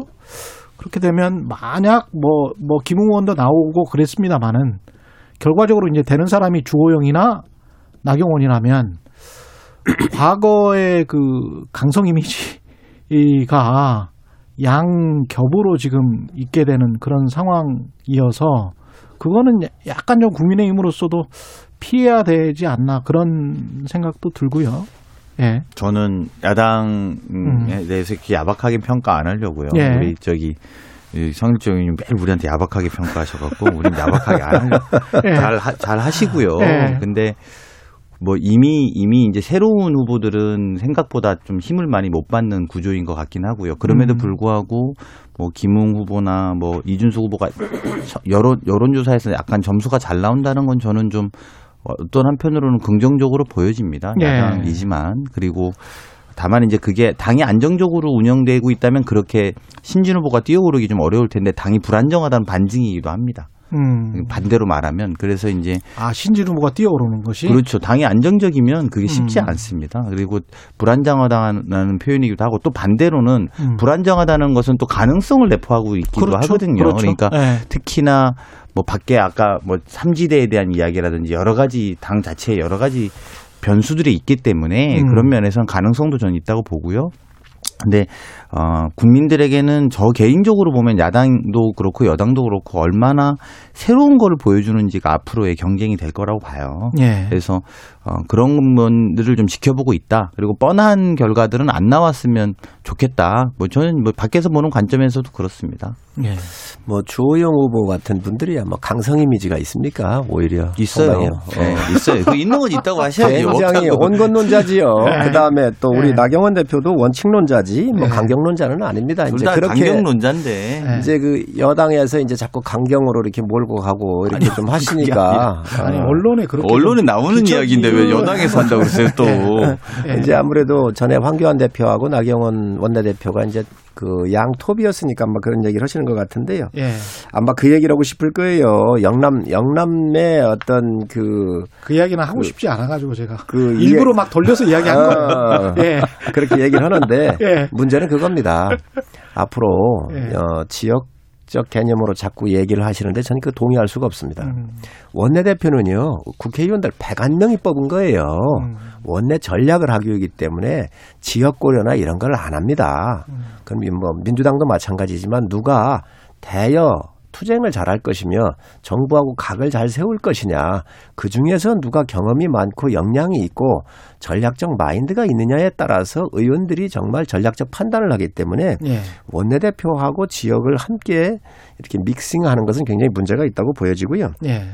그렇겠다 또 이 지역 얘기를 하시는데 송영길 지금 민주당 대표 같은 경우 호남 분이세요. 고등학교까지 나왔어요. 예. 그럼 그분한테 호남당이라고 얘기를 할 수 있습니까? 아닙니다. 그래서 예. 지금 문제는 영남권에 당권을 주든 또 대권은 비영남권에서 가져가든 그런 큰 그림에서 우리가 당원들이나 국민들이 판단할 사항이지 음. 지금부터 이 카테고리를 자꾸 영남당으로 이렇게 한다고 그러면 아니 우리 당에 100명이 넘는 큰 당으로 성장하는데 거기가 성장판이에요. 그렇지 않습니까? 저희가 패했었을 때 그리고 이 큰 대선이라고 하는 판을 어느 분이 잘 링을 만들어서 주자들을 모셔올 수 있느냐 이런 역량이나 정치적인 식견 음. 뭐 이런 것들을 좀 봐야지 우리가 그냥 영남이라고 해서 무조건 배제하는 것은 저는 오히려 여당이 좋아할 프레임 아닌가 생각을 합니다. 더불어민주당에서 대통령 그 선거 관련해서 후보자 어, 경선을 좀 연기하자는 이야기가 나오고 있는 것 같고 그렇게 되면은 반 이재명 전선과 친 이재명 전선이 이렇게 나뉘어지는 거 아닌가 뭐 이런 이야기가 나오더라고요. 어떻게 보십니까? 지금 그런 이야기가 구체적입니까? 음, 연기론? 예, 저는 경선? 뭐 일단 요 연기론의 핵심은 예. 대선 경선이 시작됐다 이렇게 보셔야 되는 거고요. 음. 그리고 그거의 핵심은 삿바 싸움입니다. 삿바 싸움. 네, 그러니까 예. 정확하게 지금 누가 이길지 질지는 모르지만 예. 이 모래판 위에서 승자가 되기 위해서는 음. 얼마만큼 삿바를 잡아야 되는지를 지금 다 기싸움하고 있는 거고요. 예.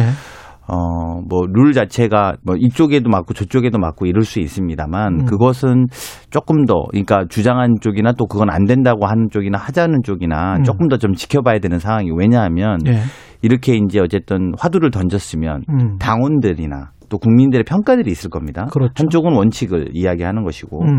또 한쪽은 또 달라진 상황에 대한 설명을 하는 걸로 시작된 거거든요. 근데 예. 본질은 대선 경선의 삿바 싸움이다. 이렇게 음. 놓고 본다면 이것의 유불리를 떠나는 것 또는 아, 유불리의 관점 또는 그것을 떠나서라도 국민이나 당원이 이 상황을 어떻게 보고 있는지가 중요하단 말입니다. 예. 그리고 그 자체가 저는 어떤 의미로 보면 캠페인의 시작이라고 봅니다. 그러니까 즉 바꿔 말하면 아 민주당 대선 경선이 이걸로 재미있구나. 음. 라고 하는 것 자체가 저희로서는 어, 저, 저는 나쁘지 않다고 보기 나쁘지 때문에 않다. 이거는 좀 계속 어, 노- 토론하고 논의해봐야 된다고 생각합니다. 시간이 거의 다 가서 한 제- 10초 이- 남았습니다. 제가 예. 볼 때는 여당이 고륙상장이 시작이 됐다라고 고륙상장이 생각을 합니다. 예. 야당은요, 야당은 비교적 조금 네. 여유가 있지요. 근데 여당은 후보가 이게 없는 게 아니고요. 이게 여당도 후보 없죠. 알겠습니다. 그래서 사실 여기서 이게 끝내겠습니다. 예, 최고의 정치 국민의힘 송영정 의원, 더불어민주당 강훈식 의원이었습니다.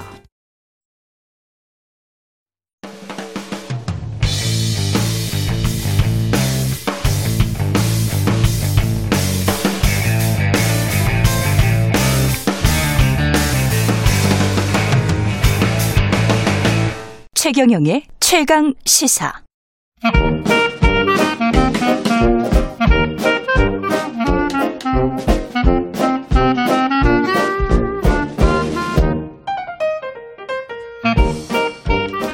네, 최경령의 최강 시사 경제합시다. 월요일은 명쾌한 경제 이야기 나눠보고 있습니다. 박종호 명지대학교 특임 교수 나와 계십니다. 안녕하세요. 예, 안녕하세요. 정말 오랜만에 뵙는 것 같은데 2주밖에 안 됐습니까? 예, 그렇습니다. 아유, 제가 너무 박정호 교수님을 좋아하다 보니까 아유, 왜 이러세요? 예, 한 3주 한한달 된 것 같아요.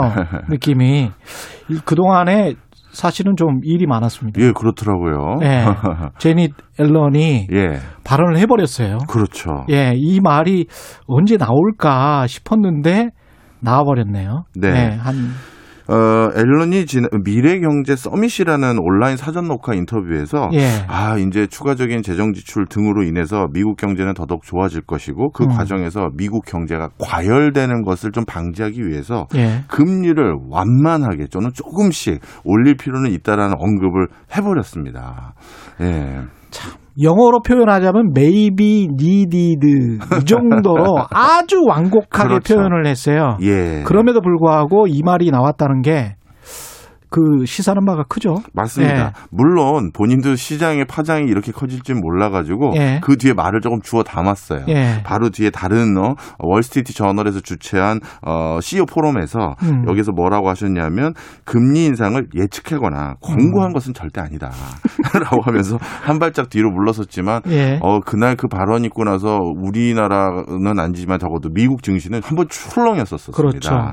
예, 이런 것들이 지금 이제 전 세계적인 화두죠. 음, 이게 근데 앞으로 이런 그 이른바 큰 인물들의 네. 어떤 그 걱정하는 이야기 있지 않습니까? 인플레이션이랄지 이거 너무 경제가 미국같이 큰 나라가 경제 규모가 큰 나라가 6% 이상 성장한다는 것은 사실은 그렇죠. 엄청난 거잖아요. 아무리 기저효과라고 할지라도 예, 맞습니다. 예. 어, 그럼에도 불구하고 저는 예. 금리 인상을 지금 뭐 당장 이루어지거나 뭐 이번 분기나. 이때는 예. 아닌 것 같습니다. 그렇죠. 왜 그런지 예. 음. 좀 설명을 드리면요. 제니 옐런은 일단 금리 인상의 키를 가지고 있는 어, 연준 의장이 아니시고요. 재무장관이시죠. 재무장관이시죠. 예. 역대 항상 정부는 금리에 대해서 좀 더 발빠른 어떤 움직임, 발빠른 예측 등을 어, 언급하신 적은 많이 있습니다. 예전에도. 예. 그런데 연준의 스탠스는요, 작년에 사실 본인들이 어떤 일을 앞으로 해갈 건지를 정해놨어요. 뭐냐면, 연준이 금리를 결정할 때 가장 중요한 요소 중에 하나가 물가하고 고용, 이런 부분인데요. 예. 근데 작년에 물가 목표치를 2%가 아니라 평균적으로 2%를 유지하겠다라고 했거든요. 음. 그 얘기는 무슨 얘기냐면 아무리 봐도 코로나 19를 극복하여서 완벽하게 경제가 어, 터널을 지나는 과정에서는 어, 유동성을 과감하게 공급하다 보니까 평균적으로 물가가 2% 이상을 찍힐 구간들이 그 기간들이 상당히 있을 것 같다라는 것을 본인들이 그냥 인지를 했고요. 그렇죠. 그걸 수용하겠다는 거예요. 음. 그래서 평균의 2%에 맞춘다는 건 어떤 기간 때는 2%를 넘다가도 음. 그 다음에 다시 긴축을 떨어질 해서 수. 떨어질 수 있으니 어, 이 물가가 어느 정도 오른다라든가 음. 이런 것들만 가지고는 어, 단순히 연준에서는 금리를 올릴 생각이 없습니다라는 걸 작년에 자신들의 법을 바꿔서 룰을 바꿔서 음. 천명한 거거든요. 그렇죠. 그래서 지금 이 금리 인상에 대해서 어, 앨런이 얘기했던 그 근거들 중에서 음. 뭐 물가라든가 이런 것들은 이미 연준에서는 우리는 그렇게 할 거예요. 인상을 좀 어, 물가 올라가는 걸 지켜보겠습니다. 해놓은 상태죠.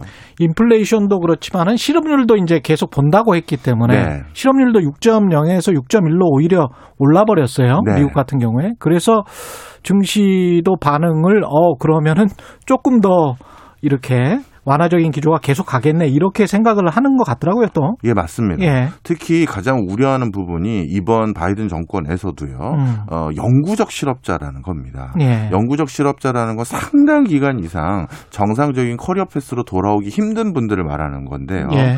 어, 쉽게 말씀드리면 경제가 일정 기간 이상 너무 침체되다 보면 어, 뭐 노숙자로 타, 저 전락한다든가 이런 분들 같은 경우는 우리 IMF 세대 있고. 그렇습니다. 예. 맞습니다. 예. 그런 분들은 다시 정상적인 경로로 돌아오는데 정말 시간이 오래 걸리거든요. 기업 같은 경우도 사실 6개월에서 1년 정도 실업 기간이 지속되면 잘 안 있잖아요. 그렇죠. 예, 그런 그러- 측면도 있죠. 그러다 예. 보니까 이번에 그 영구적인 실업자의 수가 통상적으로 미국 경제에서 가지고 있는 숫자에 비해서 4배가 늘었어요. 음. 근데 이분들까지 채용을 하기 위해서는 미국은 아주 독특한 구인율이라는 게 있는데 예. 기업들이 얼마나 사람들을 지금 뽑고자 하는지를 지표로 만든 게 있습니다. 예. 그 구인율 지표가 굉장히 과열됐을 정도로 기업들은 사람이 필요하지만 영구적 실업자가 줄질 않고 있어요. 음. 그러니까 이런 것들은 전반적으로 고용이 완벽하게 개선됐다고 보기 어렵다. 예. 그렇다면 어, 이 조금 더 예. 완화적 기조를 유지해야 된다라는 게 아마 연준의 판단일 것 같습니다. 근데 과거 역사를 보면 한국은행 같은 경우에 2008년 미국에서 금융위기가 일어나고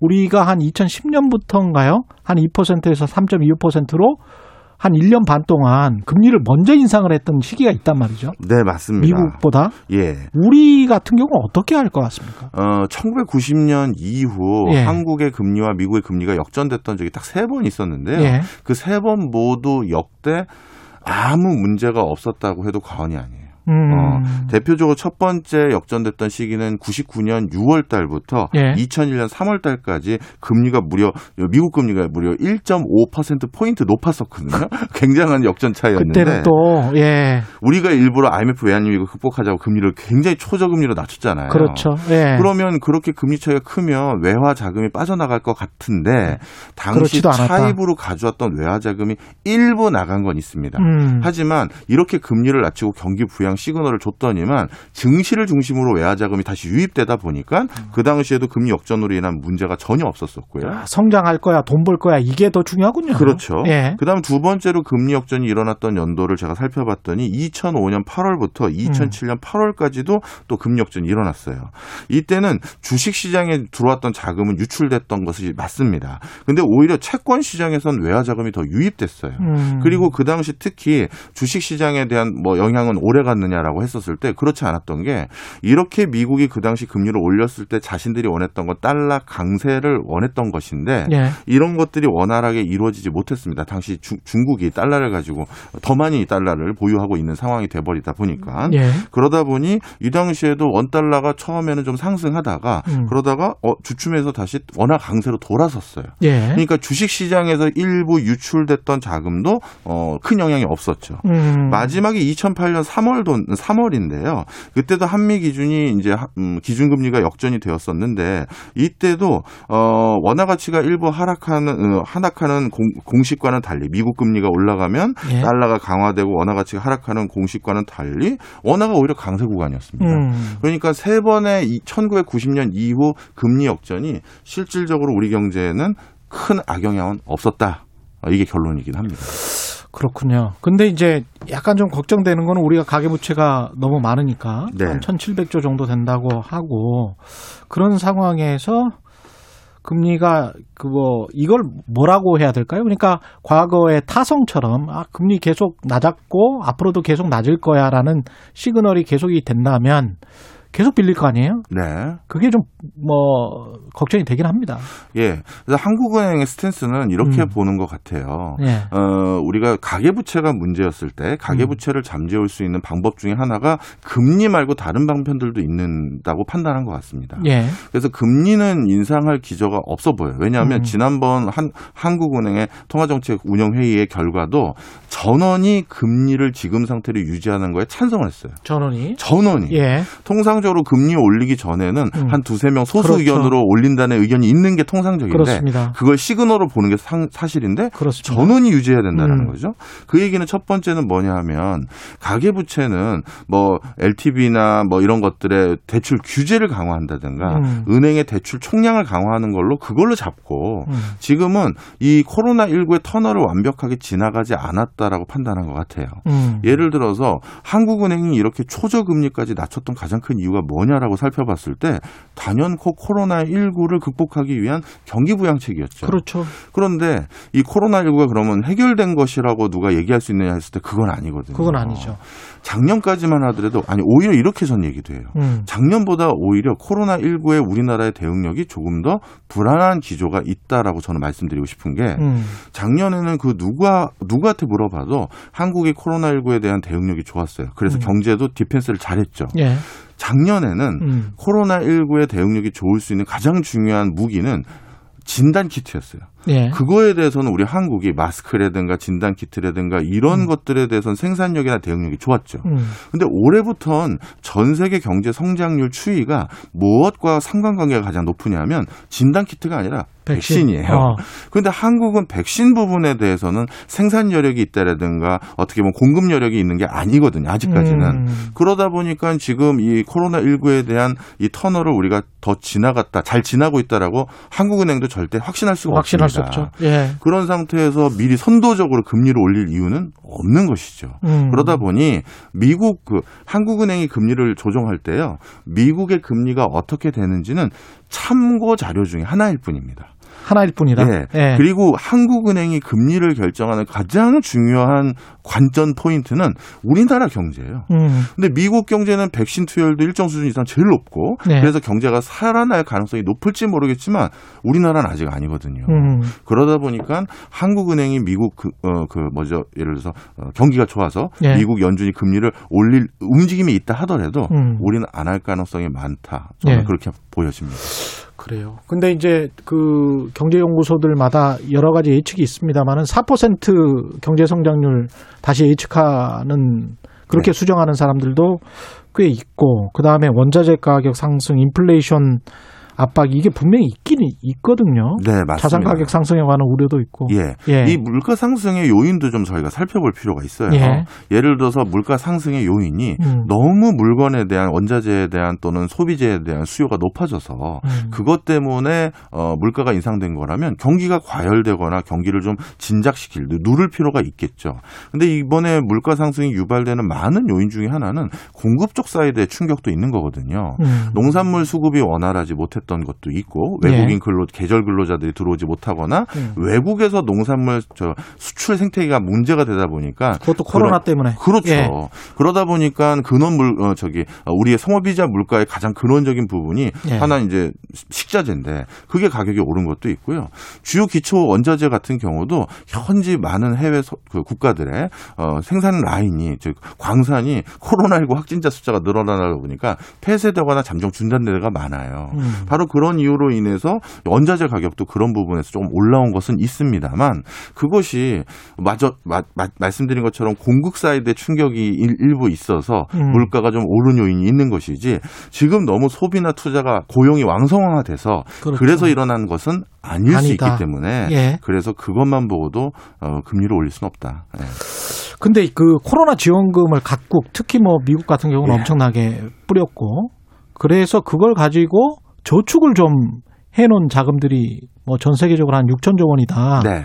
이런 무디스 분석 보고서가 있었는데 그게 어떤 특정 시점에 특히 이제 코로나 19가 잠잠해지고 사람들이 마스크 벗고 뭐 여행하기 되거나 할 어떤 특정 시점 올 하반기나 내년 상반기 정도에 그게 폭발적으로 늘어나면 전혀 다른 양상이 나타날 수도 있는 거 아닙니까? 맞습니다. 예. 사실 이제 보복 소비라고 우리가 흔히 부르는 음. 본격적인 어떤 소비의 움직임이 불거지기 시작한다면 음. 분명 그때는 금리 움직임에 대해서 다른 판단을 해야 될 때는 분명 있을 겁니다. 예. 그런데 아직까지 지금 음. 여러 가지 소비가 살아난다든가 투자라든가 고용이 그렇죠. 늘어나는 지표는 예.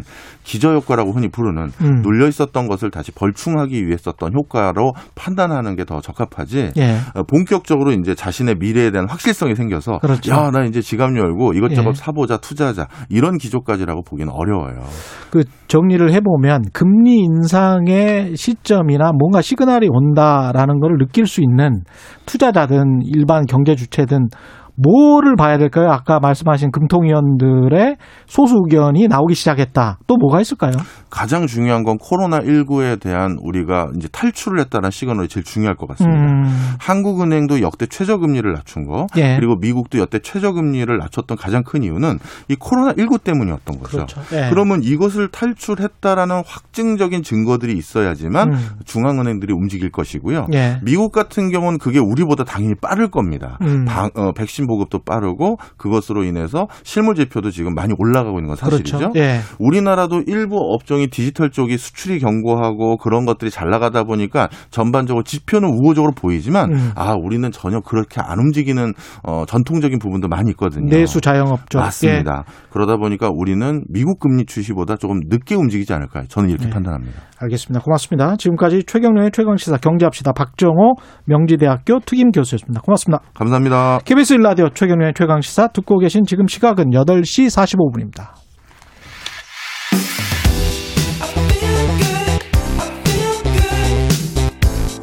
세상에 이익이 되는 방송 최경영의 최강 시사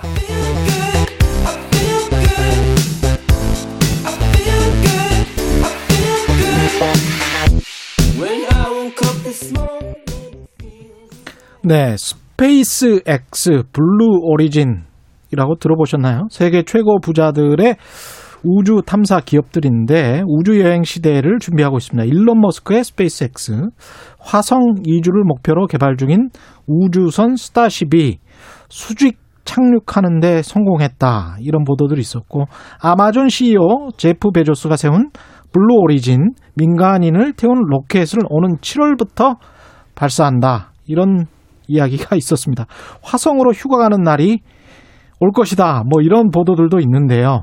우주 여행 이야기를 오늘 해보겠습니다. 아시아인으로서는 최초로 미국 나사의 우주 생물학 연구소와 함께 과학 탐험을 다녀온 분입니다. 문경수 과학 탐험가와 이야기 나눠보겠습니다. 안녕하세요. 네, 안녕하세요.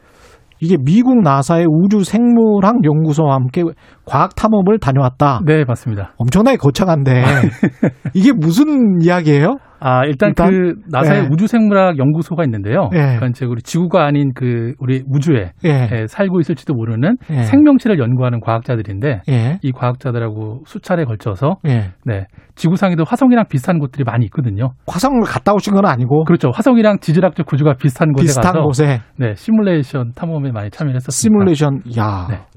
진짜 그러면 그 뭔가 화성에서 우리가 언제 갈 수도 있겠다 뭐 이런 것도 지금 궁리를 해보고 계시는 분 중에 한, 한 분이네요. 어, 그렇죠. 네. 예. 근데 이 사람들 있지 않습니까? 네. 일론 머스크, 네. 예, 그 다음에 제프 베조스, 네.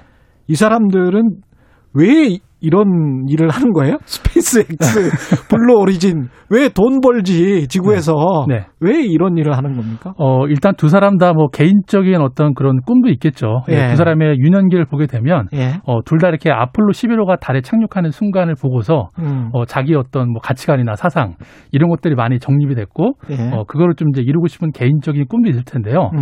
어, 하지만 두 사람 다 기업가잖아요. 그렇죠. 어, 그런데 기업가들이 우주에 뛰어든다는 얘기는 뭐냐면 이제 우주도 그냥 단순히 과학적 연구가 아니라 음. 돈을 벌 수 있는 시장이 되겠다라고 나름 느낀 거겠죠.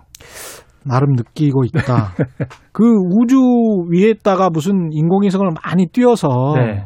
뭔가 그 테슬라 같은 기업이 그렇죠. 전 세계의 5G를 대체할 뭔가를 네. 장악하겠다 뭐 이런 이야기도 들리는 것 같은데. 네, 어쨌든 지금 스페이스X랑 블루오리진이 둘 다 그런 예. 위성 인터넷 사업에 뛰어들고 있는데요. 아 위성 인터넷 사업에 뛰어드는 거구나. 그렇죠. 핵심은 네, 지구 이제 저궤도에다가 예. 거의 몇만 개의 위성을 쏘아 올려서 예. 예, 이제 그냥 지상에서 기지국으로 하는 통신망이랑 거의 비교가 안 될 정도로 전 지구권에 이제 인터넷 사각지대가 없이 만들겠다.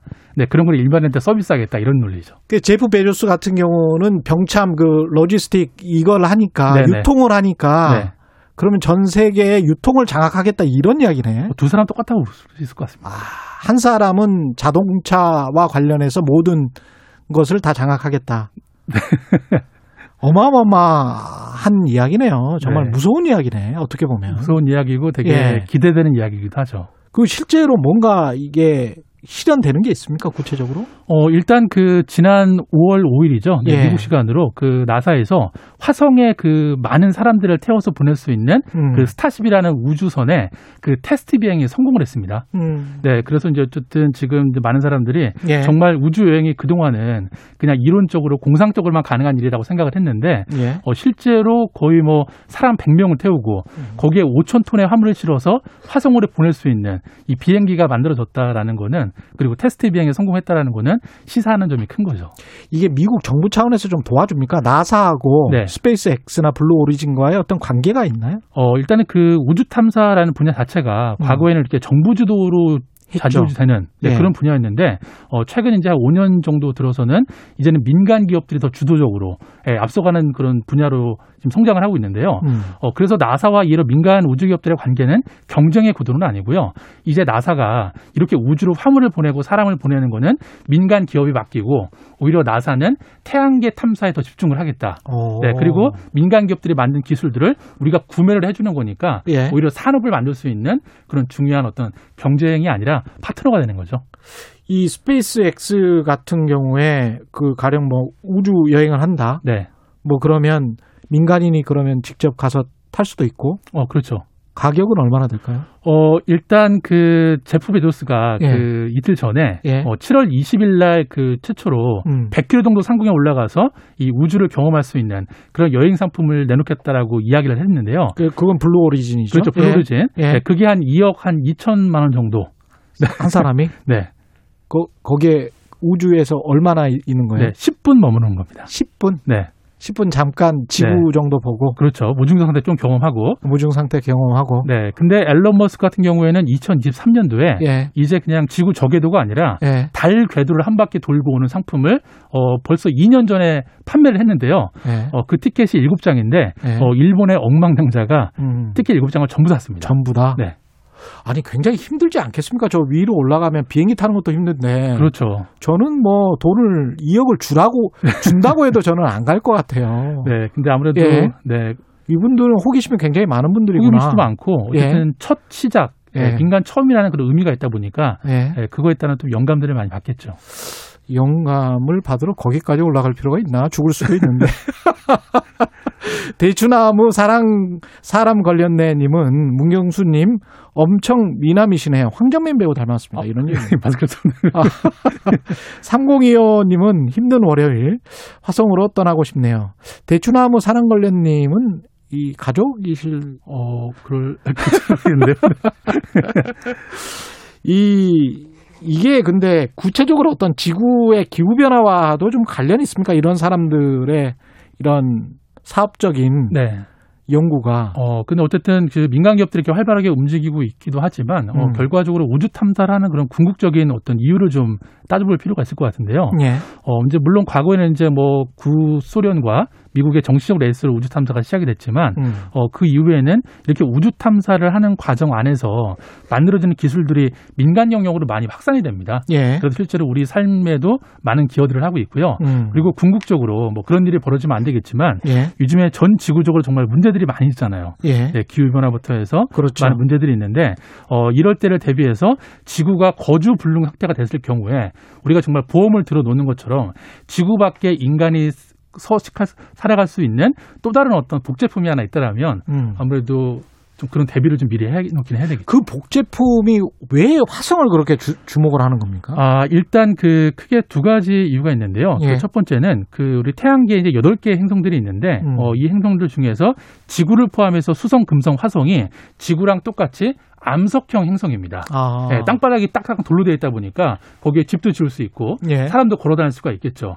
네, 그리고 이제 그런 거면 왜 먼 화성까지 가냐? 달에 가면 되지 않냐라고 얘기를 하시는 분들이 많이 계시는데 예. 어, 달 같은 경우에는 어, 지구보다 중력이 6분의 1밖에 안 됩니다. 예. 네, 그리고 어, 그러다 보니까 아무래도 사람이 지구 중력에 어느 정도 비슷한 행성에 가야만 음. 사람이 살아가는데도 어, 크게 문제가 없다 보니까 뭐 그런 측면에서 지금 화성이 어, 그나마 지구랑 가장 예, 비슷한 환경이고 어, 사람이 거주했을 때 가장 좀 안정적인 행성이 아니냐라고 판단하는 거죠. 야, 이거 뭐 우리가 흔히 시체 말로 다른 나라 이야기다 이런 이야기 하잖아요. 근데 정말 다른 나라 이야기인 것 같아서 우리 같은 경우는 사실은 그 남북 관계, 네. 뭐 그다음에 미국의 제한이나 뭐 이런 것 때문에 미사일 추진체 그렇죠. 이런 거에 좀 제한을 받잖아요. 네네. 이게 지금 로켓 우주 이런 연구 개발에도 좀 영향이 있는 거죠. 어, 영향이 좀 있었죠. 뭐, 이를테면 뭐, 대륙간 탄도미사일의 그런 거리 제한도 있고. 그렇죠. 다 보니까 그런 것들이 있었는데, 작년에 약간 규제가 좀 완화가 됐습니다. 예. 네, 글로벌 완화가 돼서, 음. 한국도 지금 이제 누리호 발사체를 개발을 하고 있고요. 음. 그 작년 말에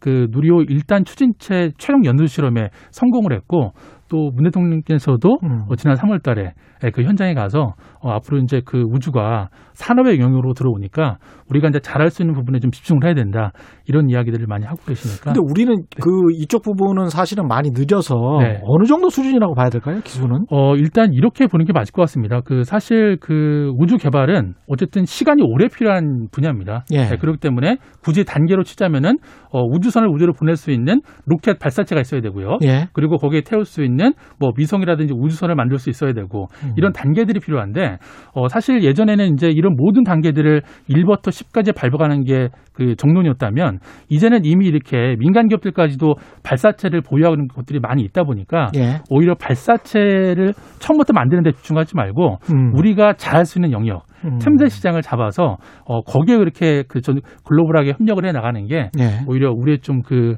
앞으로 우주 산업의 방향성이 되지 않을까 생각이 듭니다. 근데 그 민간 기업들이 특히 이제 미국 기업들이 이렇게 거대 기업들이란 말이죠. 네. 이쪽에서 우주의 어떤 영토를 확장하는 거잖아요. 뭐 그렇죠, 네. 이 어떤 뭐랄까요 우려 같은 거는 없습니까? 어 사실 지금 입장에서는 영토라기보다 이제 그 뭐랄까요 뭐 사업의 영역, 음. 네 그거를 넓힌다는 게 더 정확한 표현일 것 같고요. 가서 그냥 선점을 해버리면 네. 그 사람들 땅 되는 거 아닌가 그런 생각도 들고.